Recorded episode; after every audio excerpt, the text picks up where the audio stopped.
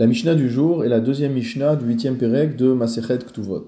Nous avons vu dans la Mishnah précédente que si jamais une femme touchait des biens avant son mariage, avant les Héroussines, alors entre les Héroussines et les Kiddushin, elle pouvait encore vendre ses biens, elle pouvait les donner, et que son acte avait effet. Que si par contre ces biens lui tombaient entre les mains, entre les Kiddushin et les Nisuin, donc au moment où elle est déjà engagée avec son mari mais elle n'est pas encore totalement mariée, donc il y avait une marloquette quant à savoir si elle pouvait vendre ou donner ses biens, et si elle le faisait, si cela s'appliquait ou non. Notre Mishnah rentre un peu plus dans les détails et nous dit que Rabbi Shimon Cholek ben Nechassim Linchassim, que Rabbi Shimon fait une distinction entre différents types de biens. Nechassim Ayedouim la Baal, les biens qui sont connus du mari, on parle donc ici d'une période qui est après les Nisuin, une fois qu'ils sont euh, totalement mariés. Donc, Nechasim Ayedouim la Baal, les biens qui sont connus du mari, Lotimkor. La femme n'a pas le droit de les vendre. Veim Machra Venatna Batel. Et si dans ce cas-là, elle a vendu ou donné ses biens, son acte de vente ou de don est Batel, il est nul et non avenu. Chez Enan la Baal, par contre, si c'est des biens qui ne sont pas connus du mari, Lotimkor, elle n'a pas non plus le droit de les vendre. Mais si, a posteriori, elle a vendu ou donné ses biens, cela est valable. Ce qui n'est pas clair dans notre Mishnah, c'est le sens de Nechasim Ayeduim, les biens qui sont connus ou qui ne sont pas connus. Il y a toute une série d'explications et nous allons lire ce que le Barthénora, euh, pour sa part, explique.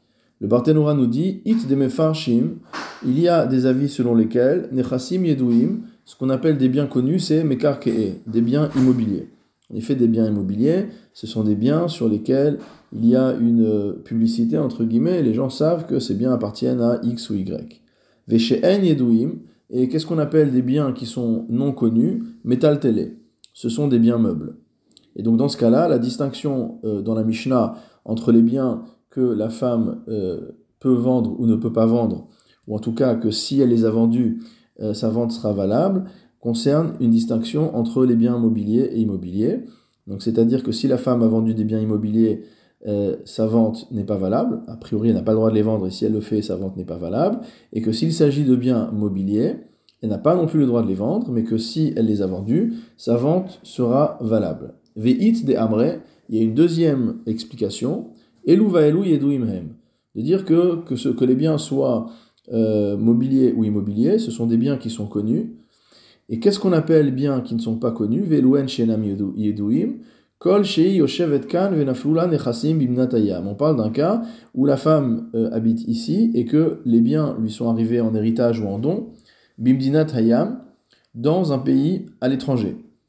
Ou alacha, et la alacha nous dit le bartenora, ben nechasim shenaflula ad shelotit ares, que ce soit des biens qui lui sont euh, parvenu avant les Hiroussines, c'est-à-dire avant même de commencer le processus de mariage, ou ben arsa, ou, des biens qui sont tombés entre ses mains à partir du moment où elle a été euh, euh donc entre les Hiroussines et les Nisuin, im otam achar sheniset, si elle vend ces biens-là après s'être mariée, abal motzi miyad alekochot, perot bechayeha, le mari a le droit d'aller retirer, d'aller prendre chez les acheteurs les fruits de ses biens du vivant de la femme, mitata, et il récupérera le terrain lui-même uniquement après sa mort.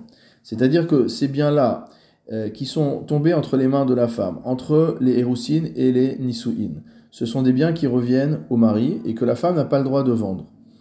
Elle n'a pas le droit de les vendre, mais il reste sa propriété. C'est ce qu'on avait appelé les nirse melog, c'est-à-dire que c'est des biens dont le mari va pouvoir tirer les fruits.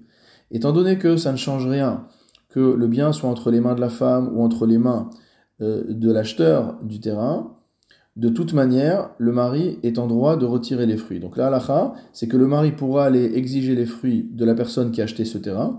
Donc finalement, il n'aura acheté qu'une propriété euh, immobilière, mais l'acheteur lui-même sera dépossédé des, fruits puisque les fruits reviennent au mari. Mais après la mort de la femme, si la femme meurt avant son mari, le mari pourra aller carrément récupérer euh, le terrain d'entre les mains de l'acheteur. Ve'alacha ke Rabbi Shimon, et la est comme Rabbi Shimon, Shecholek ben nechasim ayeduin les baal, la nechasim shenam qui fait la distinction entre les biens qui sont connus du mari et les biens qui ne sont pas connus du mari. Selon quelle interprétation? Selon la deuxième interprétation, qui est celle de Rabbi Yochanan, et qu'on parle bien de biens qui ne sont pas connus du mari au sens propre du terme, c'est-à-dire qu'ils sont parvenus à la femme soit dans un autre pays, soit dans le pays où elle vit, mais sans que le mari le sache.